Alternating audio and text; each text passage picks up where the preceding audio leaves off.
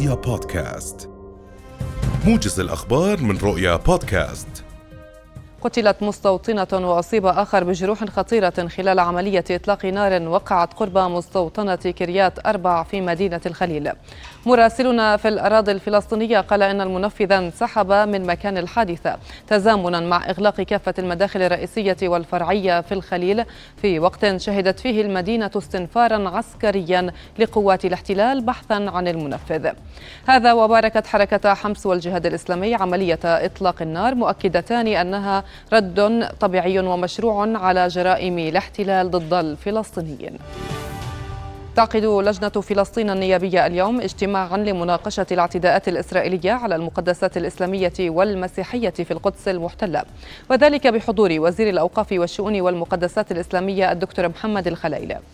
وأكدت اللجنة في وقت سابق على لسان رئيسها النائب فايز بصبوص أن القمة الثلاثية التي جمعت جلالة الملك عبد الله الثاني والرئيس المصري عبد الفتاح السيسي والرئيس الفلسطيني محمود عباس في مدينة العلمين المصرية الأسبوع الماضي تجسد أهمية الاشتباك الدبلوماسي والسياسي في الدفاع عن الحقوق الفلسطينية. حذرت النقابة العامة للعاملين في الخدمات العامة والمهن الحرة والاتصالات وتكنولوجيا المعلومات من التداعيات السلبية على شريحة العمال. جراء إعلان نقابة الأطباء وقف استقبال مرضى شركات التأمين الخاصة وتقديم الخدمة نقدا فقط. رئيس النقابة خالد أبو مرجوب قال إن ضحايا هذا الخلاف والمتضرر الأكبر في حال عدم التوصل إلى حل هم العمال. رافضا أي حلول على حساب العمال أو الخدمات الطبية المقدمة لهم. وطالب أبو مرجوب وزارة الصحة والجهات الحكومية ذات العلاقة بالتدخل السريع لوضع حد للخلاف بين نقابة الأطباء وشركات التأمين.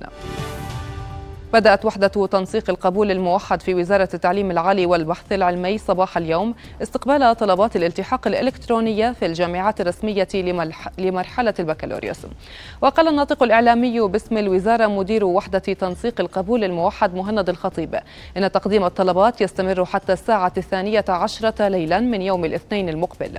مضيفا أن آلية تقديم الطلبات تكون بدخول الطالب الحاصل على معدل 65% فأكثر في امتحان شهادة الثانوية العامة إلى موقع الوحدة الإلكترونية وتقديم طلب الالتحاق وتخزين خياراته بعد دفع رسوم تقديم الطلب. كشفت وزارة العدل اليوم عن تنفيذ 207 عقوبات بديلة عن الحبس خلال شهر تموز الماضي.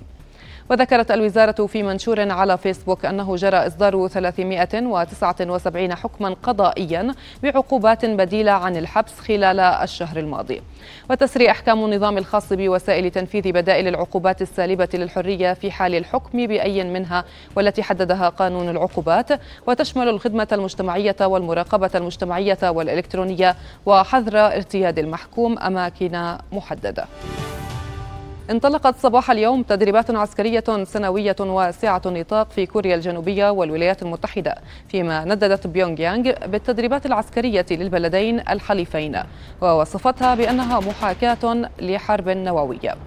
وتهدف المناورات التي تستمر حتى نهاية الشهر الحالي إلى تحسين الاستجابة المشتركة لتهديدات كوريا الشمالية النووية والصاروخية المتطورة وفق ما نقلته وكالة الصحافة الفرنسية عن مسؤولي الدفاع في كوريا الجنوبية. وقال جيش كوريا الجنوبية أن التدريبات ستجري هذا العام على أكبر نطاق على الإطلاق إذ تمت تعبئة عشرات الآلاف من القوات من كلا الجانبين وكذلك بعض الدول الأعضاء في الأمم المتحدة.